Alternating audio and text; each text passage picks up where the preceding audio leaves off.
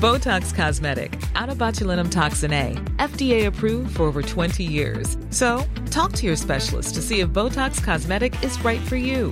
For full prescribing information, including boxed warning, visit BotoxCosmetic.com or call 877-351-0300. Remember to ask for Botox Cosmetic by name. To see for yourself and learn more, visit BotoxCosmetic.com. That's BotoxCosmetic.com.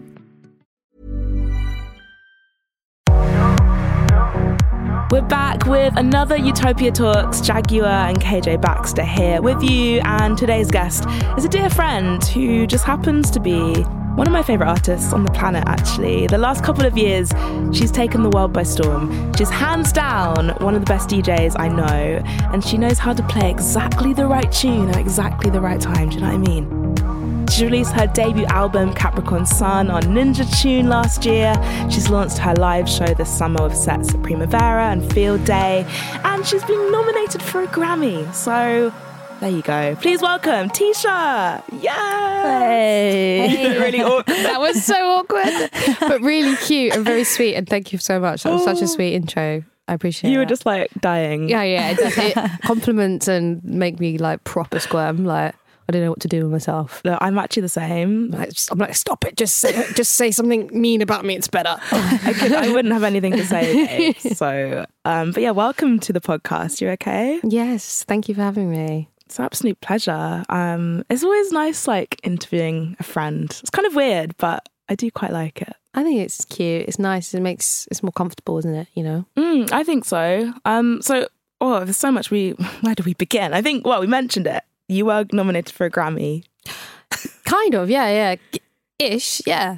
Yeah. I was technically. I was. I got- Recognition as a producer on Diplo's. I was album. on, yeah, I did write on uh, write a song with Diplo. So yeah, and that was nominated for a Grammy. So I get a certificate saying, you know, you were involved in the Grammys. You were a producer on a Grammy nominated album, um, which feels amazing. It's pretty cool, isn't it? Like, That's That's insane. unreal. Have you found a place for it yet where you're going to keep it? no, no, not yet. I'm I'm gonna get framed, um, but I haven't got around to it because you know it's just long getting stuff framed. God, but- yeah, it takes forever. it's like everything just sits on the side for ages. But yeah, I'm, I don't know where I'm gonna put it.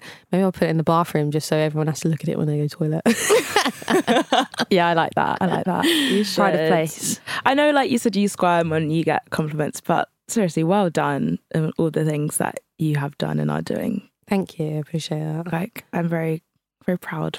Oh, thank you. Anyway, blah. anyway, okay. So we have so much to get into. I really want to start with um, kind of how you started DJing, and because you've mentioned before that you had like this mobile DJ setup and lights, and used to go to weddings, and just set the scene. Take us back there. So when I dropped out of uni, um, that's when I decided to start DJing because, like, long story short, my older brother used to be a DJ, so that's why I was like interested in dance music and DJing, and um, and then so I bought a cheap like little controller and I started practicing, and I had some lessons with a DJ called Melody Kane. She used to be on Yeah. radio, um, and then like you know continued practicing, but I couldn't like get any gigs basically like it was impossible with low one you know if no one knows who you are like they won't even give you a chance even if you send them a mix. And i needed to make money so i was like let me mobile dj you know like let me just this will help fund everything i want to do. Um i only have to work the weekends. Um but to do that you kind of have to have all the equipment yourself. Um so initially i bought like very cheap like lighting initially it was called like a gig bar Okay. and um, which had like everything in it. it had like lasers strobe all in one like in one thing Bubble machine. yeah yeah it was like literally like oh, it was it's actually a really really good like bit of equipment like Do i you got still have it? Do you wheel it out? no, I actually sold it. I sold it like, but it took me a long time to sell this stuff because I had that. I had a DJ booth like that you like build up. I had like um a full PA system, and then later on I got these really expensive lights that were called like wall warlocks, which were like proper like industrial like type things. They were like really heavy, like and um. So I had two of them as well. And um yeah, and then I just emailed like a bunch of like mobile DJ agencies, websites, put myself on them and like just like sent mixes, said what equipment I had, blah blah blah. Um, and eventually I got started to get on a few that sent me a few gigs. My first gig was like a 13 year old's uh, birthday party. Wow. yeah, it was. What, were you- Um, what did you play at that one? Um, you know, they wanted like top 40 stuff and like a bit Mm. of, you know, cheese and stuff like that. And then, um, and then, uh, you know, then I started, I'd get weddings and then I got some, started getting like corporate things like Christmas, you know, parties and stuff like that. And then, um, and then also I did like stuff like bar gigs as well, you know, Mhm. like just around London. I used to do like Dirty Martini and, um, like a few other places. There was a few like little bars in like Camden, Camden and stuff that I would DJ at. And uh, but I used to get quite a lot of stuff because I was like, uh, there was a few other like female DJs on some of the agencies, but I was the only one that had the equipment. Um, and would carry the equipment, you know, because it was it was to be fair, it's like pretty heavy the stuff. But I bought this like amazing. I'm so nerdy about the equipment because back in the day, this this got this is the highlight of my life back in the day was buying this like rock and roll. It's called rock and roller uh, trolley thing. It was like made in Germany, and it like folds down, and then you open it up and you pull it out, and it has like wheels on it, and you can put all your equipment on it and like wheel it. And it was so sturdy, and it would like save my life because before I would have to go in and out of like from the car, like carry Oh each bit. Like and this one, I could load most of it on just one thing, and then just like push it all the way like into the venue or something like that. Um, and I was so excited about that. And it took me a long time to sell that because it was such a good purchase. Like I was like, this is this is how you know when you start you start to get old because you start finding like functional things like really impressive. Like you're like you're really if you buy something that's actually useful, you're like, this is great. I love this. So When yeah. you're playing at like field day, you're mm. actually the person like pushing all your stuff. on. Imagine. it's like wheel you anything- Anything that makes my life easier now, I'm like, oh, this is such a great bit of equipment. Like, yeah. Oh, I just have this image of you just literally because TJ, you're like you're quite small, and then you've got all these like massive bits of gear. It was really heavy. lugging it around the country. It was heavy, but I used to go to the gym a bit. So, and I, know, I did notice that when I was like lifting weights, that like uh, the more and more I did it, the more like lifting the speakers up onto the stand because that was the hardest bit. Was like going from the floor up and then putting it up high, and um. The more and more I lifted weights, the more and more like that got easier. And I remember one time I was like just went really quick and I was like, "Ooh, I'm getting strong like that." And then as soon as you stop going to the gym, you're like, trying to struggle it, trying to get up. Um, but yeah, it, it was an interesting time. You learn a lot doing like weddings and stuff like, um, because you're you're not like you know as a DJ now you kind of are in a position where you you kind of made to feel like you're like the star of the show or you're this or that or whatever. Whereas like when you're doing that, you really are providing a service to people, and you have to kind of give people what they want mm. and make sure people having. I mean, you always have to make sure people are having a good time, but it's like you can't be selfish about it. You know, you can't be like, Yeah. I'm not playing this because I don't like this or whatever. So it's a humbling experience mm. as well as like a learning thing of learning how to cater to so many different age groups because I had such a big music library when I was doing it, like literally like like nearly like a hundred thousand tracks or something ridiculous like that because I had every era. Yeah. Like, and then also you would get I'd get the odd booking and be like, can you do um this pun you know Indian Punjabi wedding and then they'll want like a bunch of Punjabi songs. So then I have to research and Wow. be downloading a load of that. So I have like just all these different folders of like different stuff that suit, you know, different cultures or different things. Um yeah, you know, you're playing to the grandma, you're playing to the the the toddler, you're playing you know what I mean? There's Yeah. such an age range. So you have to get all your history of your back catalogue as well. And then all every time there's a new release in the week, you have to get that because obviously they want to hear what's in the charts that week at their mm, wedding or at their birthday party and stuff like that. So yeah. Did you ever like? Are there any memorable weddings, like funny stories that stand out to you now, or have they all just kind of blurred into one? Like, were there any mad things that happened or mad requests? No, do you know what? Never, nothing too mad. It was they they they all have they do kind of blur into one, but um, I do remember that what was interesting in the last wedding I played, I was still I was releasing music, and I was actually when Sacred came out, I was still doing some weddings and stuff, and um.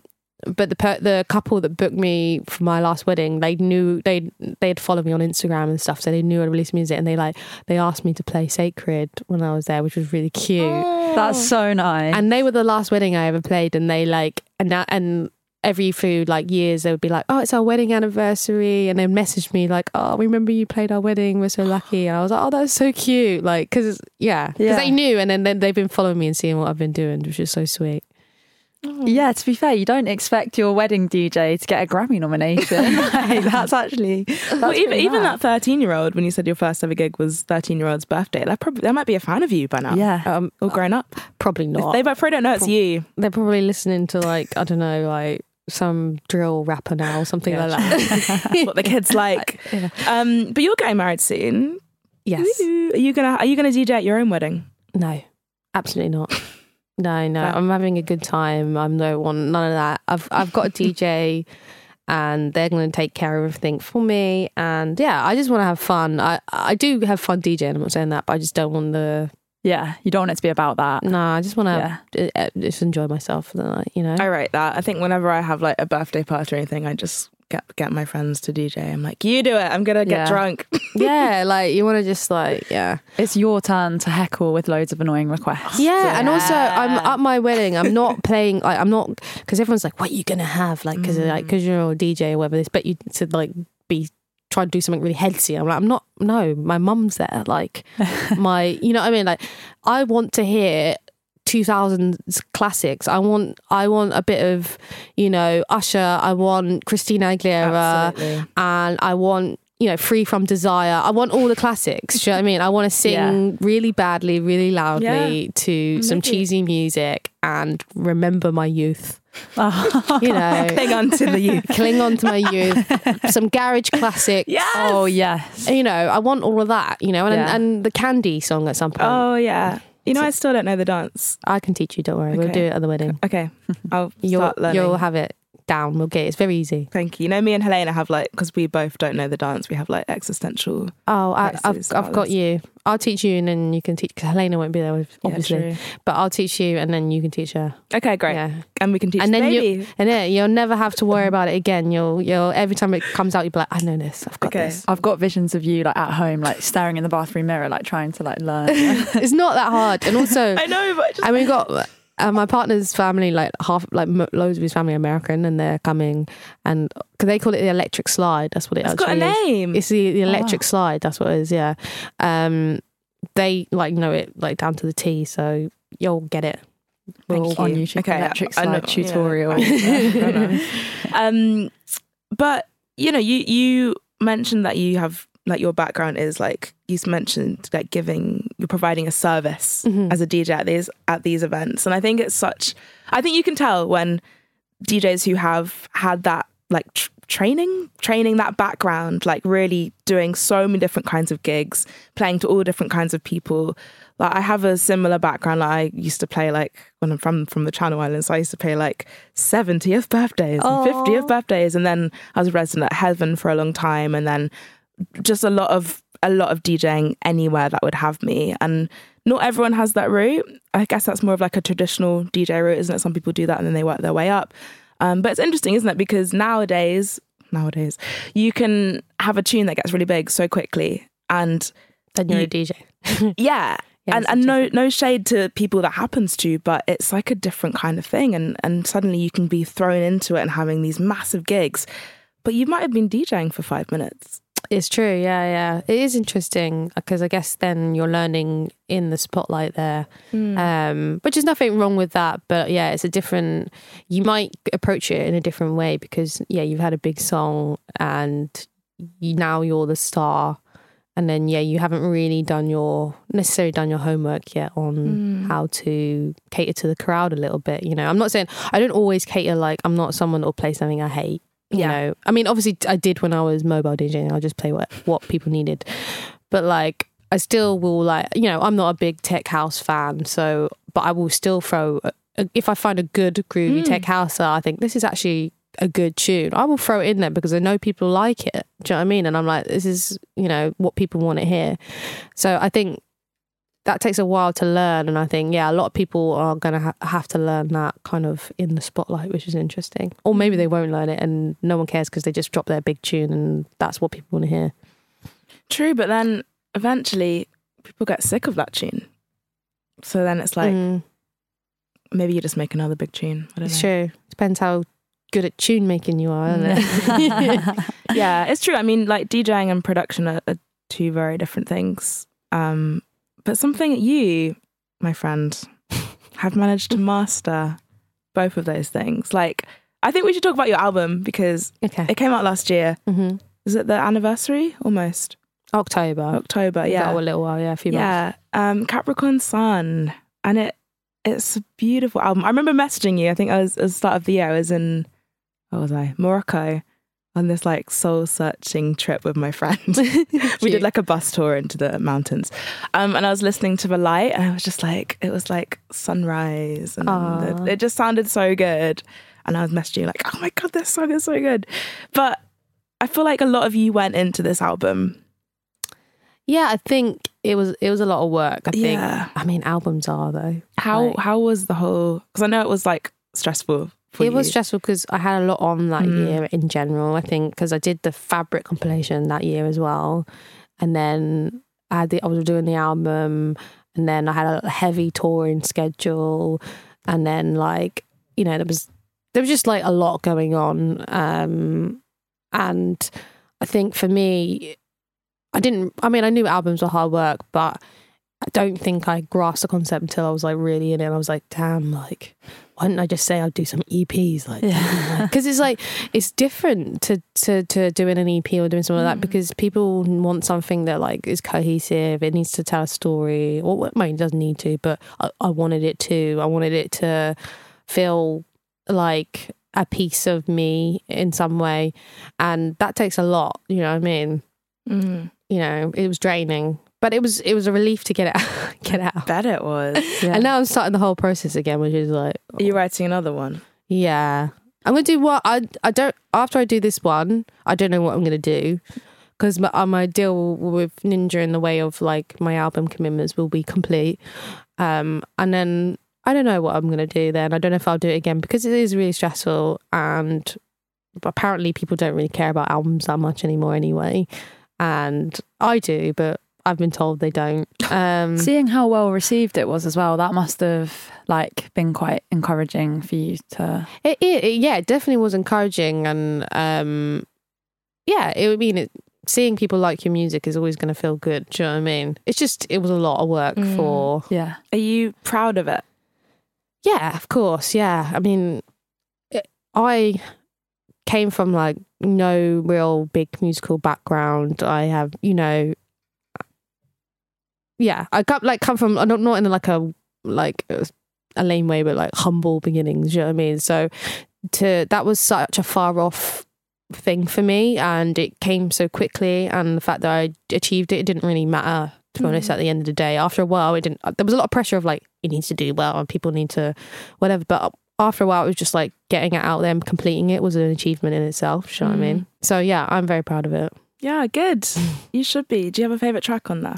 Time is my favorite track. Yeah. Why?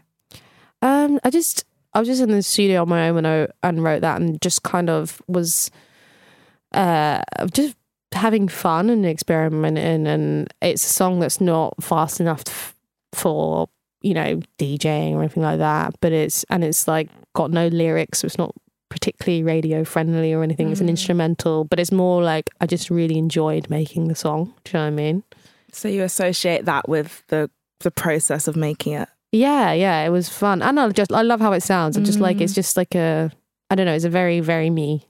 Do you know what I mean? I wasn't trying to please anyone when I wrote it. Like whereas other songs, there's there's elements of like it needs to sound like this, or it needs to be radio friendly, or you know the label will like it like this a little bit or whatever. Whereas this was just like because I most of the album was complete. I was just like this was just a bonus. So I was like I was free to do whatever I want. Have you started working on the second album? Or Yeah, a little bit. Yeah. Does that feel different, like working on a second album when you know you've already done one before and people have already heard an album of your music before? Are you conscious of like trying to make it sound really different or I'm not conscious of. Do you know what? It's gone the opposite way of like where I'm now feeling like um a little bit not rebellious because that's just that sounds a bit a bit lame, but like I'm feeling a little bit more like um I'm just gonna do what I want and then not worry about what people expect from me. Yeah, a bit sense. liberated. a little almost. bit Yeah. because like even though it's- usually it's a real bad decision to like not do the thing that people like and you're known for usually that's a bad decision because and it is uh, like every time someone does that they're like i'm gonna change my direction and everyone's like what the hell is this i don't like this um but for me it's like i think it's really important as it could be my last album or it might not be but it could be that i make sure it's um as true to what i actually always wanted to do. Do you know what I mean? I think people love that as well. Like I know it's as you say, like it is a risk for sure, like and it's scary, but I think as like if I speak from like as a fan perspective, it's like I love seeing artists do something that feels like authentic. I know that's hmm. like a, such a wanky word, but like seeing agree. people do something that they love and is them as a fan is like the best. Yeah, I it can be like that, but some fans cannot be the Yeah. same, think the same way. You know what I mean? Because they Yeah. like have attachment to like a certain song or a certain sound, and then they're like, "That's not you. yeah, That's not what I like." Ownership of what yeah. What you do, yeah. And I think from yeah, it's a tough Yeah. one, and but yeah, it's important for me to make sure that this is, feels very like that. No, like I'm proud of Capricorn Sun, Mm. but it didn't necessarily like and it is me but it isn't me do you know what i mean like it's kind of complicated but at this time i want to very much be like make something that i really love Mm. and that doesn't matter You're making it for you. making it for me Yeah. yeah yeah I have always said that is when people make the best music, yeah and and that that first album is fucking great. So we'll see Let's definitely see. we'll see let's see. Hmm. While we're on it, actually, like in this album, we have a lot of collaborations on the album. One of them being Mafro, Mhm, your partner. mhm. How do you guys like to work together? How does that work? we kind of like make bits separate and then go in the room together and then kind of like like I, I might do the drums and then he might work on something else. And then we come back together and then we work on it together in the room and then there's a bit of bickering and then and then yeah and then uh, I'll storm out and then come back in. He'll say he's sorry and then I'll do something you know just something like that. And then you say you're hungry and then we'll go eat and then Go walk the dog. yeah, go walk the dog, come back, finish it. Um, it is kind of like basically like that, and it's like, oh, I'm sorry, I'm sorry. And I'm like, you need to listen to me when I say, it. and he's like, yes, I'm sorry, and then yeah, and then I'm saying sorry. I'm like, I'm sorry, I snapped at you. You were just asking me in a really annoying way, and like, or like you were condescending when you said that. you know what I mean? Like, you know, it's really hard to work with someone that you're like. I don't know. with. I don't think I could do that with my girlfriend. Like make a tune or do something creative because that would literally that would happen. because the boundaries are really blurred because because they know you know each other so well Mm. there's almost a lack of respect and no it's really I know exactly what you mean but mean. you mean it's like it's almost like the way no you- filter. no, filter, kind of like how you are with your sibling or something like yeah. like so it's like if I was in the studio with you when we were working and like you did something I thought mm, I'm not sure about that I might be like I might be like oh Jack um maybe we should change that a little bit because you know and I'd say it in a really polite way and I would say like and I was you know I might explain to you why I think that and see what you say and like wait for you to your response and like Yeah. just be like very diplomatic about it and wouldn't want to upset you whereas like when it's your partner that it's more like you know you just directly be like oh like what no no i don't like that like stop Yeah. and then and then there's like a friction and then you're like but you you don't give each other the the courtesy of like politeness and mm. like worrying about each other's feelings which is bad actually when you think about it because i think all relationships are like that anyway but yeah, I think that's very normal. Very. it's very normal yeah yeah but it's like it's like why do why do you extend these courtesies to your friends or to uh you know strangers but you don't to the person that you're most close with it's really weird Yeah, I guess you just know each other so well and like you kind of feel like you can talk to each Yeah. other like rubbish yeah. yeah.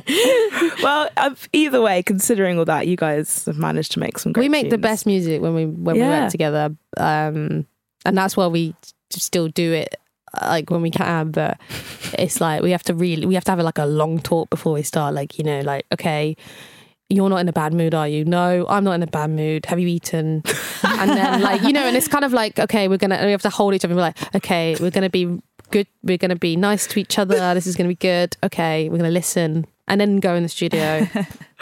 That is so funny. Oh, and he's such a sweetheart. he is a sweetheart. Apart from when he's like not. Yeah. Oh, No, he's a sweetheart. He's a sweetheart, but he can be an ass in the studio, Mm. definitely. Fair. Can't can't we all? Yes. Um, but you've also previously worked with Al Murphy and Kimmy on earlier tunes. Yeah. And yeah, I'm intrigued to how you guys all got to know, each other. Well, Kimmy, I've known for a long time through my friend. We met through my friend Chelsea, my best friend, um, and then Kimmy at the time was uh, under a different name, Reader. Mm. She was a singer. She did do some production, but she was different, like more R and B. And you've like- got a track with Rita, which yeah on my first EP. What tune is that again? Uh, it was called Back to you. Back to You. That's it. Yeah, yeah. You. Good research. Yeah, that was when she was breaking up with her one of her exes, and he was yeah, he was an ass. Anyway, Gee. so she came to the studio and we worked on that. But yeah, I've known Rita for a long time. Uh, Rita, Kim, Kimmy, sorry. Um, I've known her a long time, and I've seen her progress, which is really you know wonderful. Like because before Mm. she wasn't really into electric music, electronic music, and then she started coming to some gigs, and then progressing, and then introduced to my manager who like kind of guided her, and then. Uh, Full on Raven now is our Kimmy. yeah, she Yeah. is. Yeah, she's definitely done a full circle because when I met her, it was completely different to like now, and it's like seeing the progression's actually been. Yeah, she's Great. that's Kimmy's smashing it. Yeah, she's Like, super the talented. Wall was amazing. She's know super someone is a bang. Yeah, I love I love her new tune. Yeah, Yeah, she, I mean, I always said to her, I was like, you can sing, you can play instruments, you know, you can produce. She can play the sax. She can play the sax, the keys, a bit of guitar. Like, she's got so much like going Mm. on. She's just, yeah, she's fantastic. Yeah. And- And and L?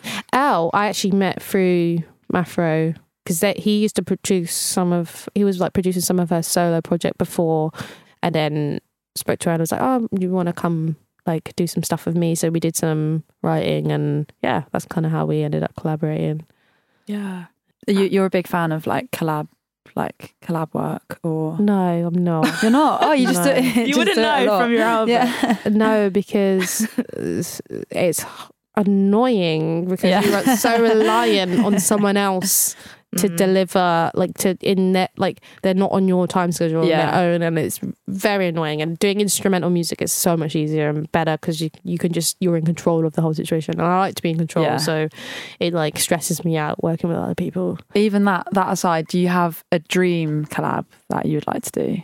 Or Mm, I think um I've always said like uh, FKA Twigs would be really cool Yeah. Yeah. Um, but that's it really at the moment because yeah, like I said, collabs are a pain in the butt. yeah, Well, actually, you posted a clip of Ellie Goulding, and ta- you tag Ellie Goulding and Gregory Porter. Yeah. So that's that sounds like a collab. that is a Uh, collab. quite the collab. It is a collab. yeah, that is that is my next single coming. Yeah, What? yeah. Wow. It's great. Actually, I'm excited because it's. I really love the song. Like I love it so much. It's like a down tempo song. Like, It's like a little bit trip hoppy, a little bit like wow. whatever. But the vocals are just so beautiful. Ellie's voice is just, and the lyrics are just so so good. And Gregory came on the last minute. He there was a sample in it, and he like resung the sample. Um, so like it kind of all came together, and it's just really Wow. cool. Yeah, I'm I so feel excited. like ages ago, didn't like Ellie Goulding like messaged you? Yeah. was like I'm I'm a big fan of you. Or, I, I feel like I remember that happening. Yeah, she did ago. message me. Yeah, Wow. yeah. So she messaged me. So the song was written like a year and a half ago, maybe. I can't remember when it was written, but yeah, she did message me because she liked the song Sister and stuff. And then it was from there. She was like, we should get in the studio at some point. And then her management reached out, and then yeah, they connected, and then it happened. Yeah, That's mad. Ellie Yeah. Goulding. I Yeah. know. like it's insane. Yeah. Ellie actual Goulding. And do you know what? It's such an interesting thing working with. Obviously, everyone I work with is amazing and um, whatever. But it's like working with someone that's like at that level is like a completely different world in terms of like Yeah. how they work. Like they're so professional. Like the vocals are always on point. The writing's so quick. Like just they just know. Like yeah, it's a whole different. But you can you like I can see why you're at the top of your game Mhm. because you're a superb songwriter and Yeah. just yeah, it's just amazing working at that level. She did the vocals for that Four Tet. Song. Yeah, Ba- baby. I think he sampled something. She oh, put was it a sample? Right, yeah, like she put something on Instagram and he like sampled it. wow. Yeah. That's Um, mad. Is she into electronic music? She is, yeah, very much. We should get her on. Yeah. Shouldn't we? Yeah, she's into. She's actually into a lot of cool stuff. Yeah, she's very, very cool. I guess she's done loads She of did dance Calvin Harris as well in the Tracks, past. didn't she? Mm. But she's actually into a lot of like more left stuff. Like you'd be surprised, you know. Like um, like obviously she's a big fan of Four Tet Mm. and Jamie XX and, and like you know just all those kind of more alter alter playlist type Yeah. people. Yeah. Um, and yeah, she's she's she's really cool and she's really nice as well. She was very nice to Yeah, work she with. seems like a home. Yeah, she's sweet. And yeah, it was really weird because she came to my studio. and My studio was like this tiny little pokey room in like Tottenham. She came down and I was like, she had her engagement ring on, which was like a very big diamond. and I was like, you're in Tottenham. put that away. That was really brave. Like, but she had a driver drop her. But I just saw it. and I was like, Oh. this, this is not. I was like, oh my god, I hope no one knows she's here. Like, no, it wasn't really like that. But you know what I mean? Yeah, yeah, yeah. It was just kind of funny to see someone with, yeah, her come and I was like, damn. Yeah. Well, I can't wait to hear the tune. Um, I'd I'd love for Ellie Goulding to have like this like techno alias. I can just I can see it as a DJ. You, you think she should DJ? Yeah. Yeah, Maybe she already does. I don't think she does, Ooh. but she should. I think she should. yeah, she should, and she should make a cool electronic album as well. Mm. She should just go rogue. Let's just leave the majors and just Go rogue, go babe. rogue. Go Yeah. rogue. A lot can happen in three years, like a chatbot may be your new best friend. But what won't change? Needing health insurance. United Healthcare Tri Term Medical Plans, underwritten by Golden Rule Insurance Company, offer flexible, budget friendly coverage that lasts nearly three years in some states. Learn more at uh1.com. You mentioned Sister, and I just I just have to say, like, I think Sister is still my favorite track by you Thank you. because it came out a few years ago, but then you put it on the album, didn't you? Yeah, I know it's- It would have been. It would have come out with like the album, but it's like you Mm. know, pandemic slowed everything down, and then I had to release stuff, and Yeah. then it was like stuff I was working on the album, and then ended up coming out then, and then yeah.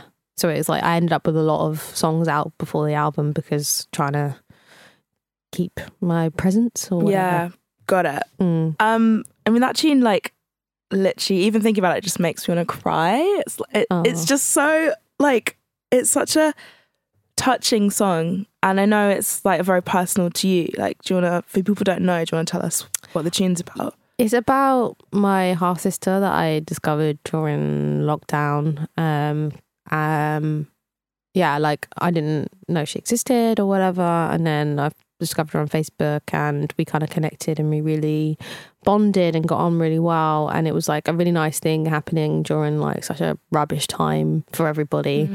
Um, and it, it kind of led to me writing sister, and um, so yeah, it means quite a lot to me. Yeah. You can hear that hear that as well. And is it is it El Murphy singing as well? It is, yeah, but you've yeah. like pitched it Yeah. up. And then there's visuals as well. And they were on alternate, weren't they? I think they're still there. Court. now. Really? Yeah, it's, I think it's really popular. It's won like or like been nominated for loads of awards. Oh my god. Yeah, I mean, that's Alice Bloomfield. She's amazing. She's so talented. But yeah, she's, it's been put forward and nominated for loads of stuff, and it's a real, real cool video. Like, I'm really glad I got to work with her on that. Are visuals something that are quite important to you? Because I feel like you've had some pretty like iconic visuals before.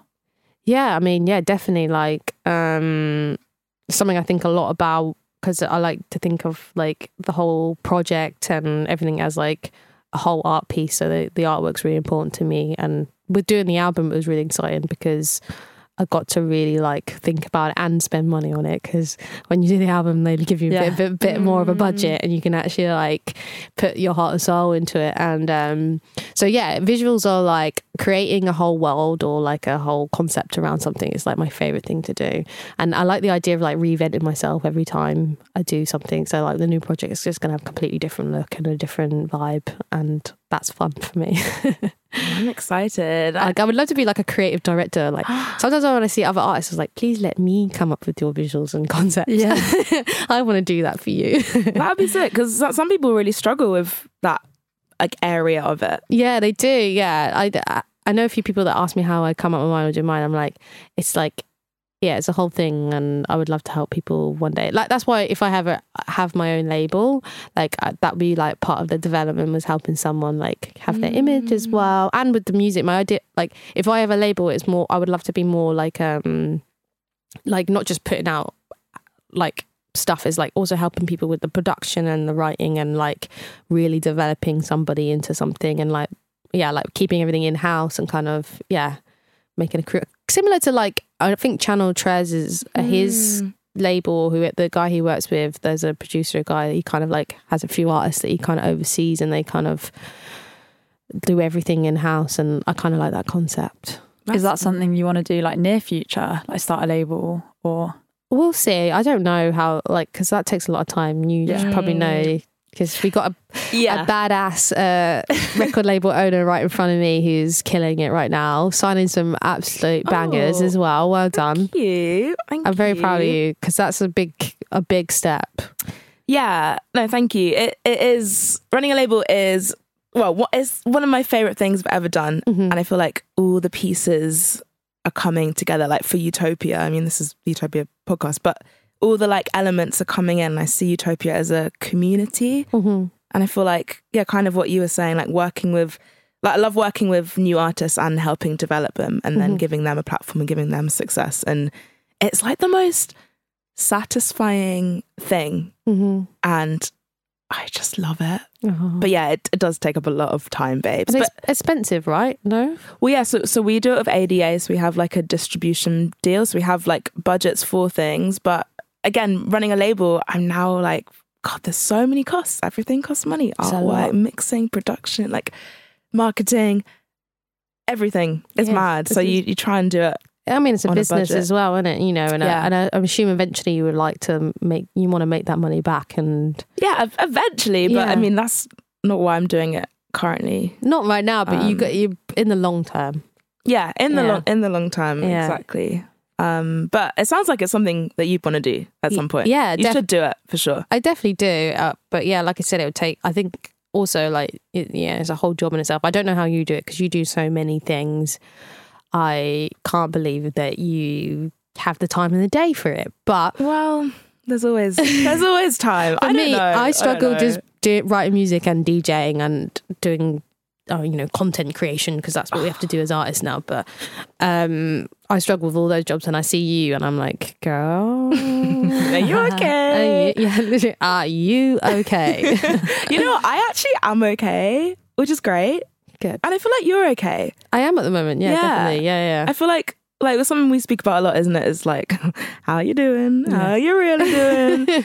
and I always just really appreciate having friends who are in the industry doing something similar and like someone you can actually be real with Mhm. and check in with or get advice from or you, you kind of I find that support really really important definitely. and like for you it genuinely how what do you like to do when you, you might be feeling the pressure or struggling like how do you manage to keep that balance I think it's a tough one because it's like, do you ever really keep the balance? Like, I, I- you Mm. try. Like, I'm. I try to cope and find things that help, and there are a few little things that help, like you know, just taking a break, walking my dog, and all that stuff, and being with my partner and speaking to friends and stuff. But I think when you're in the thick of it, nothing really kind of you're kind of just like surviving until till the it there's a break from Mm. all the work and all the stress and stuff like that.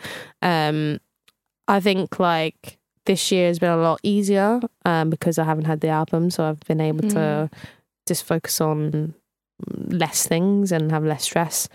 Um, and I think for me, that's helped me with this year, and I'm not ashamed to say it is being on medication. So for me that's helped me a lot this year because i had such a bad time at, towards the end of last year and like get, getting some help like and some mental health health help Mm.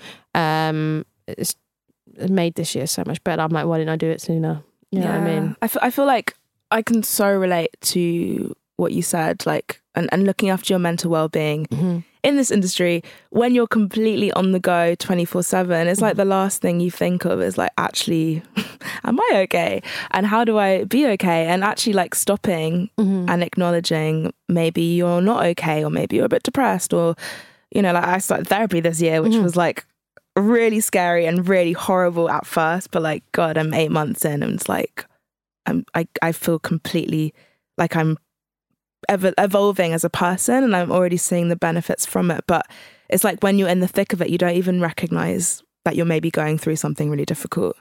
I think, yeah, it's true. You don't. Um, I think for me, it's a little bit. I was a little bit different. I think for you last year, because you're such a happy, bubbly person, like in general, like you're, you know, a ray of sunshine to I'm everybody. squirming now. Yeah, but she is. She, she she's a ray of sunshine. do you know what I mean? definitely. So I think for you, it was tough because you were in such a, a busy year, and I think it's probably one of the first times you felt like some of these things. You know, for me, um, this is not the first time I've had these things. I've always had these things. Do you know I mean? I'm a, a, a person with mental health problems from young, so um, I'm probably in the wrong industry for someone like that has my kind of brain chemistry or whatever.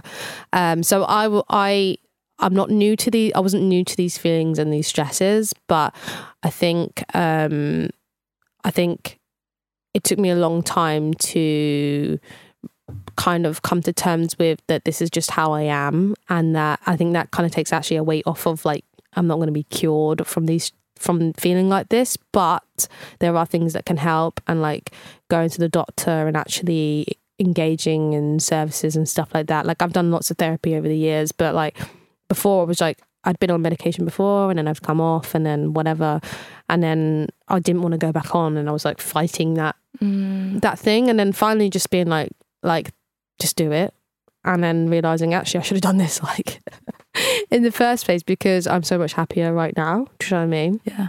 um and it's helping me cope a lot better with the anxieties of the job that we're in you know Yeah, there's a lot of anxieties.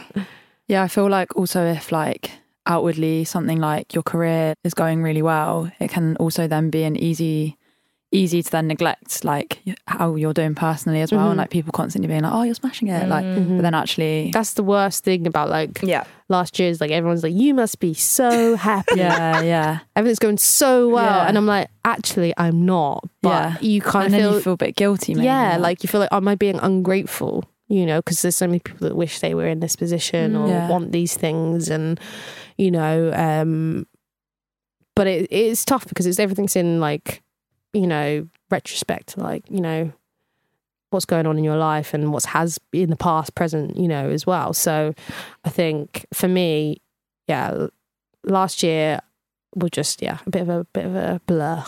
But I guess you learn from it, you know, and as you do go into album two mode, Mhm. slowly but surely, you know, you know that you don't want to feel like that again. And Mhm. hopefully, you know, maybe that there'll be a, like the pressure will be slightly off because you have had to like in that first album, like prove yourself and had all these things like, Oh, I don't know. You have to prove yourself. Well- second album. Well, they, they have awards for uh, difficult second album, don't they? God, okay, fine. Yeah, because it's actually more difficult, but you because you have to like follow up. You know, it has to be better than the last Yeah, one or whatever. it's been. true. But for I'm me, trying to be positive. I yeah. know, I know. I'm sorry. You know what it is? Is though I did like do one thing is like first we were going to do the same kind of schedule as last last year, which was like I handed the album in March, and then the um, album comes out. In, you know, have some singles, and the album comes out in October. So it was going to be like I hand hand this album in next album in March next year, and again it would come out in October. Um, and I'm still going to aim for March, but I did. I said to them like. I might not be able to do that now. I might push it back yeah you know, and it's going to come, you know, because I think having that stress of like March is coming, March is mm, coming, yeah. and I got this and that, and I'm DJing so much at the moment I'm enjoying it actually because last year I didn't enjoy it as much as I should have because I do enjoy DJing. I, it's it's something that I like, I love, you know, I'm in love with dance music, house music, and and the culture and everything around it. So like to be in that position now where I'm really enjoying it, I didn't want anything to like add stress and then take away from that experience. Mm. Do you know what I mean? So like that's one thing I was like, oh, I'm definitely like going to take control and I'm just going to be like, no, guys, I'm not sure I can do it in March. so no one expects it in March anyway. But I might, I might still deliver it in March. Who knows? Yeah, good for you. That's Yeah. putting boundaries in, Yeah, my friend. And I guess like now you you're established, you've got a fan base and stuff. You probably do feel a bit more empowered to say like, we're going to do this a little bit my way. I don't know. Yeah, and also like I think the DJing's going so well Yeah, that it's, it's I mean it's com- completely unrelated to the music, which is you know weird and it's, and, Yeah. a, and, and a bit of a thing that I'm trying to work out what what to do with. But like that's going so well that I'm just continuing to build that, and I think that that keeps me, you know, around. You know, it's like there's no pressure to throw out loads of tracks. Mm. You know, Can you use writing the album as an excuse to take an extended holiday, go somewhere really hot, be like, nobody talk to me. I need, Inspiration. yeah, I need three months in. Do you know what? Like that that is a dream of me one one day to do that, like a trip and write somewhere Yeah. really beautiful and just be like that. And because I've yet to experience what it's like to just write music and not have any other stuff to Mm. do. No other stimulus. Yeah, yeah, yeah. Must be hard. Oh mate, like you can't write on the road. It's impossible. That's why the only reason that album got done last year is because COVID happened. Honestly, Wow. because if I'd have been doing the touring and trying to write that, I don't know. You haven't got the mm. energy, surely. It's Like- just like you, but you, when you come back for a day, even if you do have some energy, it's like you start something, and it's like if you have to, like, you don't get into it in a day. You don't mm. get into it in two days. Do you know what I mean? Or you might write something and then you scrap that and you start again, and it's like you need like a week before you're like, okay, now I've got something that sounds okay that could be a mm. song. So it's like if you're going for a day and you start something and then you leave, it's like you start again every time you're going into the studio. So it doesn't really work. Well, for me anyway, and a lot of people, but there are some, obviously, some superhuman producers that are like on the road producing, Yeah. like, you know, Yeah, away. some people do. They love working on like trains and planes. I can't do that. No. But I mean, this is why I've never never produced a tune because I'm like, I don't have time for this shit. Not yet. you will. At some point. But I feel like my head, like for me, I've got like the, like, I think some people have got good multitasking mm. skills. I haven't got that. And I get really overwhelmed if I've got more than one thing. I like to focus on one thing. Like, I have to be, like, if I'm DJing, that's what I'm doing. I'm looking for music and I'm focused on the set. If I'm mm. writing music, that's what I'm doing. If I'm, I don't know, doing creative, that's what I'm doing. Like, I can't do all those things at once. Yeah. It drives me crazy. Like, my brain just overloads and it's like, and I'll just do nothing if that's the case. Do you know what I mean? Mm. If you want me to do a million things, it would just you'll get nothing out of me. Do you view yourself like first and foremost either way as like a DJ or a producer? I'm both. I think Yeah. you know. Yeah, I love both. that. Confidently both. Yeah, yeah, I think I'm both. Um, and I think yeah, I enjoy both, and yeah, I do a relatively okay jo- job of both. So Oh, More babe. than okay Relatively job. okay. Come on.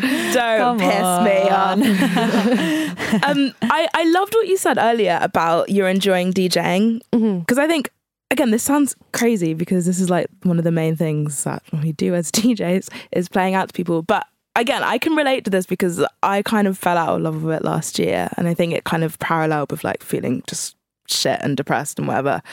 Um, and it's and we and when, we're talking about like people seeing you and being like you're doing so well you must be so happy but actually on the inside you're like trying to keep afloat and be, be a functioning human being um and and the word like you're so successful you're all this success success like i think i've come to realize for me the word success is genuinely having balance like feeling like you know buoyant and happy and good and enjoying my work Mm-hmm. and I, I think for the first time in a few years, this year in particular, work wise, I feel successful because I'm just really enjoying my work. And like this podcast that we started up doing again, we were saying earlier, is just such a fun thing to do. Like it's, you know, we're not making millions from it. We're doing it because we love it and it's enjoyable and we can put time into it. And it's really nice as well that you can well, I'm assuming feel that way about about your work too and, and mm-hmm. you're enjoying it. Yeah, no, definitely. I agree. Like, I played some shows this year that I just wanted to play for fun, regardless of like fees or whatever. And really, like, it's just, just enjoying like being myself, playing the music I love and seeing other people enjoy it. Like, yeah, I, I, it, has been a real a real good year for that for me. Like and enjoying the places I'm going to for once. Like because mm. before I was so in and out as well. So it's like, oh, you've been everywhere, blah, blah, blah. and you're like, I've seen none of it. I've seen the hotel room, I've seen the airport, and the the place I played. I didn't see any of this city or country. But like this year, I've tried to like add extra days or do things like or meet people, new people, which is you know, or you know, like promoting dinners. Like I used to be so tired. I'd be like, I can't do the dinner. I'll just come an hour before mm. my set. Mm. Now I'm like, I'm gonna go to this promoted dinner. I'm gonna meet this new person, and you know, and it, and I've met some really lovely people, which is another highlight of like having this job is like getting to meet so many great people. You know, Yeah. like I really enjoy when I connect with someone new, and it's like That's why we do it. That's yeah, why I do it. Yeah. It's the best part. Yeah, Um, you played in Detroit as well. You played Movement Festival, oh, I love that festival like so much. the mecca it was so of electronic music. It's so good. Like the vibe there is so nice. Mm. Like I I don't know, like to see as a person of color as well, to see such a diverse lineup, like and so many like black DJs and stuff playing as well that are like, you know, the founders of this music. It's and, like and black crowds. black and black crowds as well and like it it's it's hard to explain do you know what i mean Mm. but it feels really special you know it's definitely special to me and and also to have them receive me and my music and what i play um is the best feeling in the world like yeah. playing in detroit and chicago and seeing people like it you're like like Wow. You Job- know, just- job done. yeah, you know, you just like I don't care if anyone, no one else likes me, or you know, they like me. If they like me here, that's all that matters. You know. So yeah, it was amazing to play the festival. I had so much fun. Um, I played on DJ Minx's stage. Um, and yeah, and there was just so many legends there. I, unfortunately, I didn't get to stay for very long because I had to go to another festival. Um, but you know, they're gifting. Oh my god, they What? gift you two big bags, one one massive bag of uh, weed products. So it had like um, like chocolate edibles, Oh No um, pre-rolled joints, uh, buds, like just everything. Like you know, vape, weed, vape. And I'm not saying not a little bag, like a big bag, A and, suitcase. and then another big bag of like tobacco products, like vapes and Lovely. cigars and oh my god. and um I mean I couldn't partake partake because I had to leave and I couldn't take the weed products with me because you can't in America even though I was flying to somewhere where it was legal because I was flying to Mm. LA you can't take it in the airport because it's federal or whatever it's not legal on Yeah. a federal level so I had to give it to the receptionist because I was like I had this bag and I was leaving it I was like um does anyone here like smoke weed or and, she, and, this, and the reception was like, I do. And she was just like, she was like, I was like, I've got a big bag of like just everything here. And she was like, thank you. Like she was so happy. She was like, oh, that's what I'm doing tonight. And I'm just no one it. else Yeah. was able to check into the hotel for No, the rest of the day because the receptionist just Hotel's like, closed. Yeah, she's like, I'm taking that home. And I was like, I, I think that was a good gift anyway for her. But um yeah, but I took the tobacco I don't even smoke, but I took them because I was just like, you know, when you're just like, it's free and it's so much of it. I'm just gonna take it anyway. Like so I've got like a bunch of vapes and cigars at home. I'm like, That reminds me of like when kids would like buy cigarettes and like duty free and then like sell them all at school. Oh, Like, really? Oh my god, that's wild. Making some cash, that's good Yeah. business. No, I'm like, I've got vapes. I've got, yeah, if anyone wants a vape or I don't know. That's so funny. And I'm, I might try the cigar just to be like sophisticated one day when I've maybe I'm celebrating and I'll get a, Yeah. well they have it you know whiskey in a tumbler and I'll get a like, Cuban ah. cigar. cigar and I'll just sit there like Have you tried a cigar that actually butters? no I don't like tobacco I It's can just, just- I think sm- I find smoking gross Yeah. anyway but That's a bit of a wedding thing, smoking a cigar. Oh yeah, maybe I'll Maybe bring at the it. wedding. I'll just bag it up. I, know, I will cough my guts up, even though actually you're not supposed to inhale cigars. Yeah. just hold it in your mouth. But then what's the point? So then you don't get lung cancer, you get mouth cancer instead. Oh, great. Good. They, they can make you quite um, they can make you quite sick as well, like the first time you smoke, I think.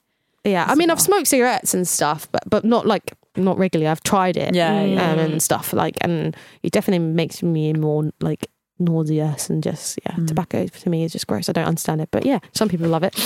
I do get the vapes though because they taste like sugar. Sweets. Yeah, they're just sugary. That's the yeah. What's But even that, like I tried one of the tobacco vapes just to like, I was just like, oh, let me see what it's like. And I coughed. I was like coughing my guts. I was like, how do you do this? Like, Yeah. But it feels like a vapor, like kind of. I don't like how it feels. Anyway, yeah. Anyway, it doesn't matter.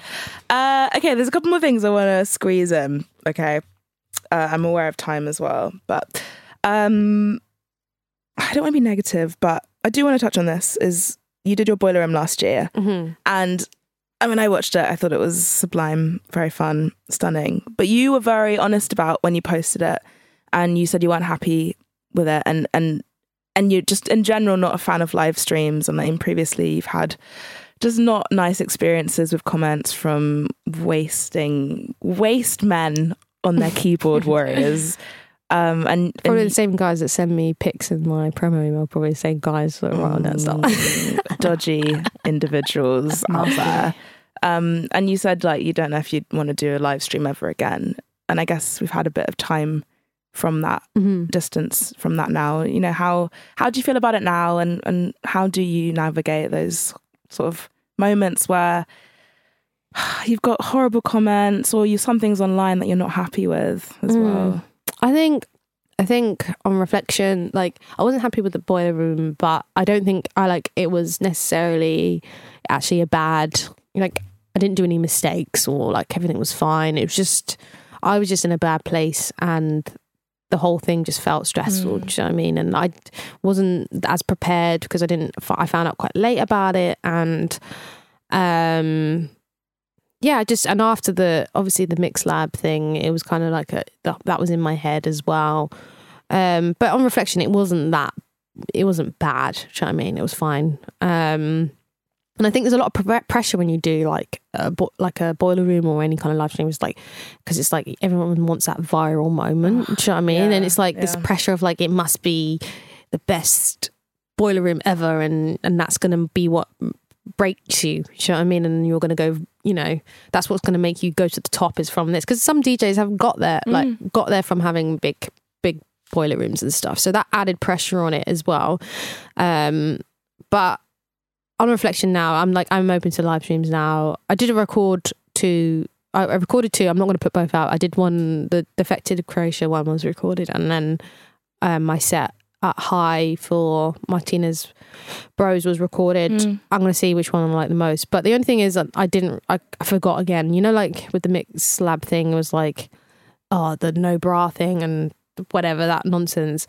And then I was like, I finished the live stream of the Martinez Bros, and then it just dawned on me that I was wearing like a, a like a crop top, and I was like, oh, I've done it again because because if this goes out, I'm, I'm only going to get comments on Wearing a crop top.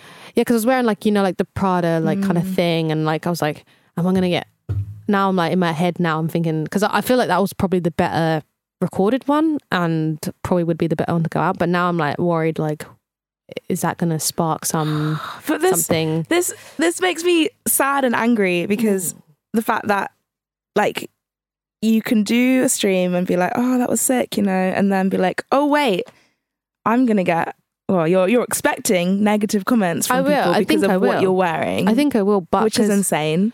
Uh, because and the annoying thing is because like there's this whole thing of like is it like when I did the mix lab it was like she knows what she was doing and like like it was like some sort of weird calculated like like I would want that or whatever and I was like no that's just what I normally wear I was just mm. wearing normally and then and then I was like really worried about the the Hï thing because I was like I actually like I like I knew I was being recorded, but then I kind of like half forgot when I got dressed and didn't really think about it because I was just like I wanted to look cool and mm. like and be comfortable and just wear what you want to wear. I want, I was like, I'm in Ibiza, it's hot, I'm gonna like, you know, look nice and whatever. And then I got there and I, rec- you know, I didn't really think about the recording. And then it was only till after I was like, damn, I should have thought about what I was gonna wear because now, but now I'm like, people are gonna be like, oh, she she wore that on purpose, she, you know, and I'm just like, please shut up, shut up, shut up, shut up, shut up.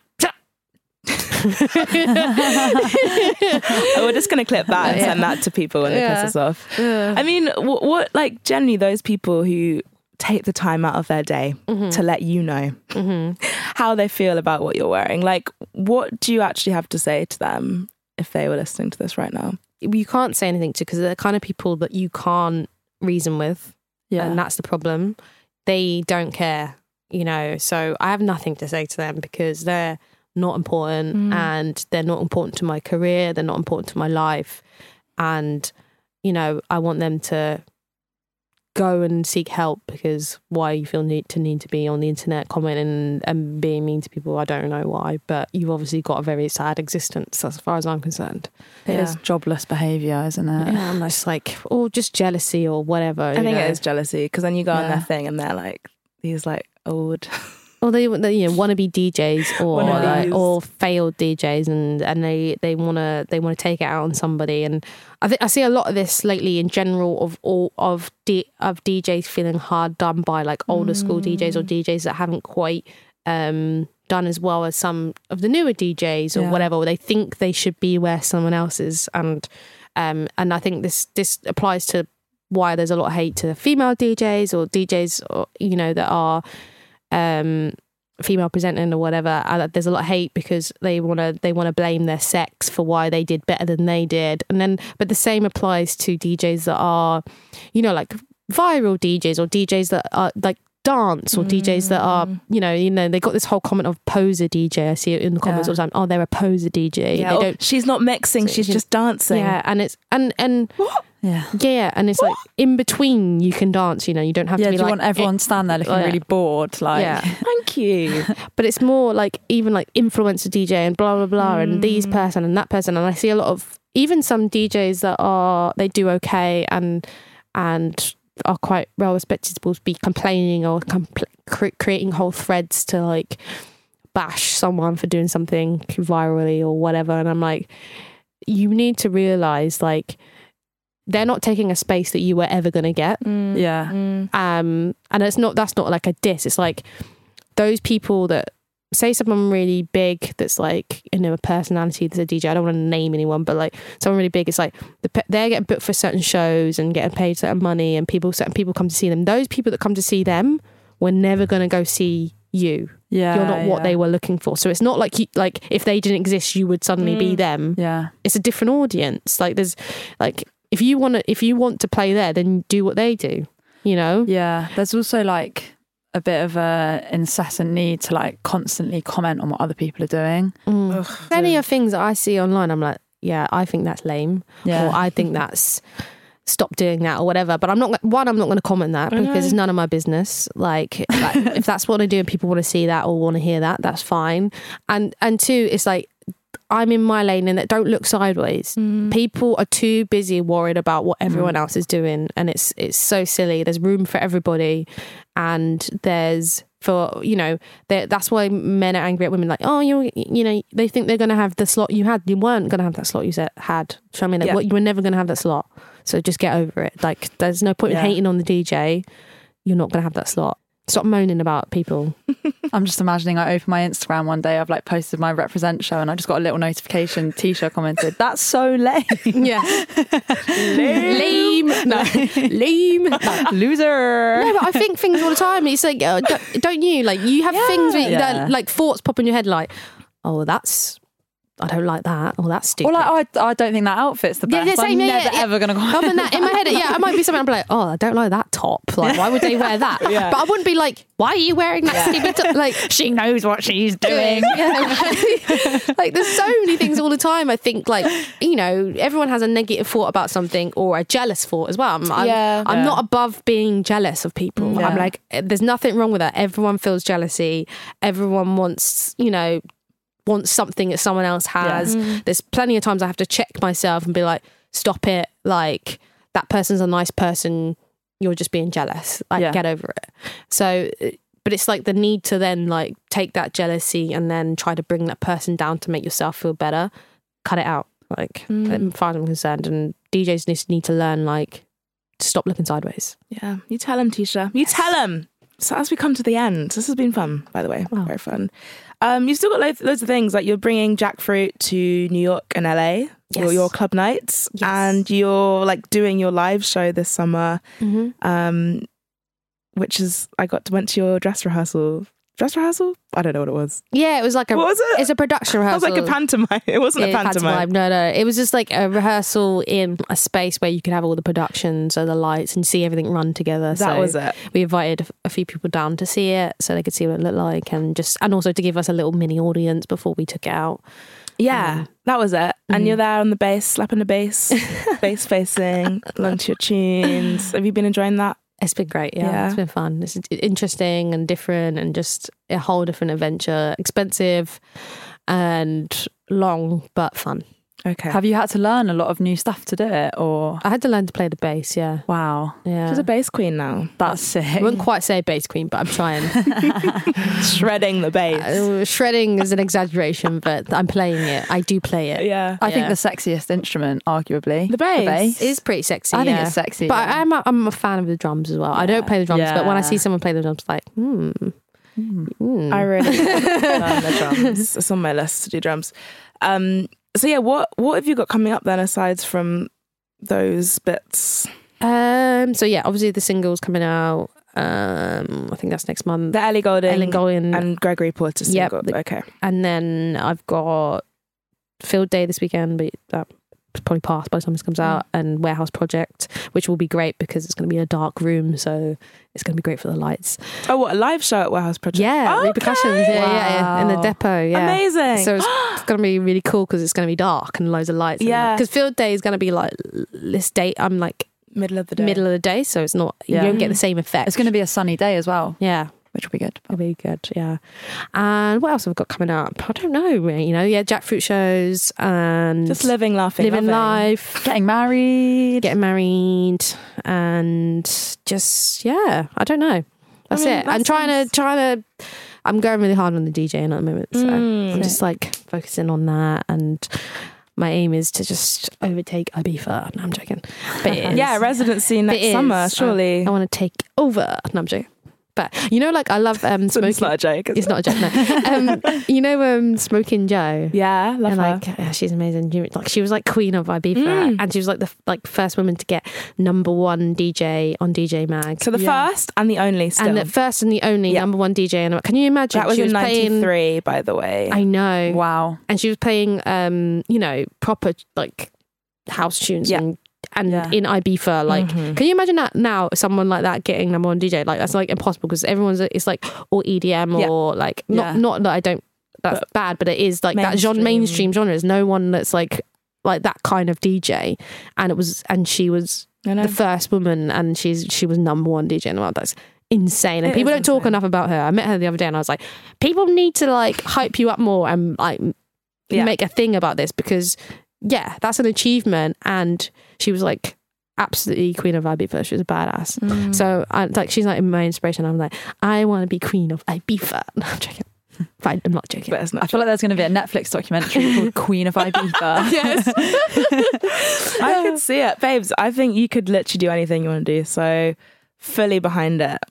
Next, So, next I would love to get. Imagine like getting in the, the top DJ ratings. Like, yeah. I mean, I would never be number one, but I would love to just like break in there. That'd be so sick. But like just playing, but not playing like mainstream. Mm. Playing like Yeah. I think anything could happen, especially how quickly things travel. Mm. It could happen. It will happen. We'll see. We'll manifest it. Yeah. Got to find a place to hang the Grammy certificate first. Yeah, yeah. I don't want a Grammy, but that might not happen either. But we'll try. We'll put that on the list. We'll put it on the list. Yeah. Um, before you go, we ask everyone this at the end. Uh, what is your utopia? What does that even mean? It can mean whatever you want it to be. It could be a place. It could be like a, a vision for the future. It could be whoever you're with. It could be a smell. It could be anything. My utopia is um ah, is a Sunday cooking a roast with my dog and the love of my life. That's my utopia.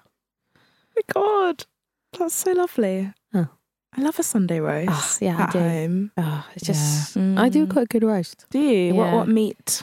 I'm a chicken. I don't normally like chicken, but I've mastered it. Mm, a home home cooked roast chicken. It was re- I make it nice and ten, like you know, moist. It's not dry, and Oh, I yeah. put this. I stuff it with like, Ooh. you know, butter and Mm, herbs lovely. and, and lemon, and it's delish.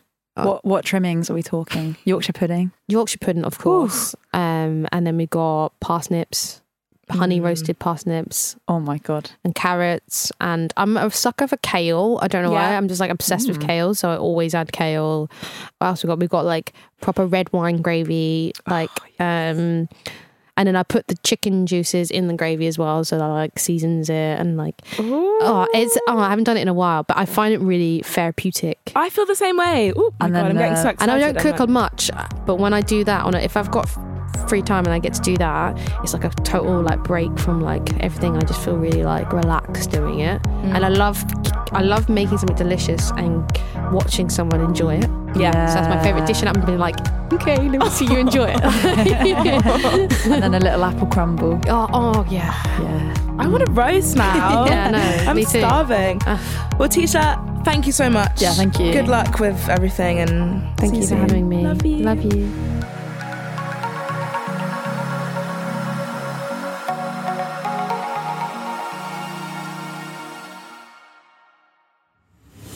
Utopia Talks is a Stak production and part of the ACAST Creator Network.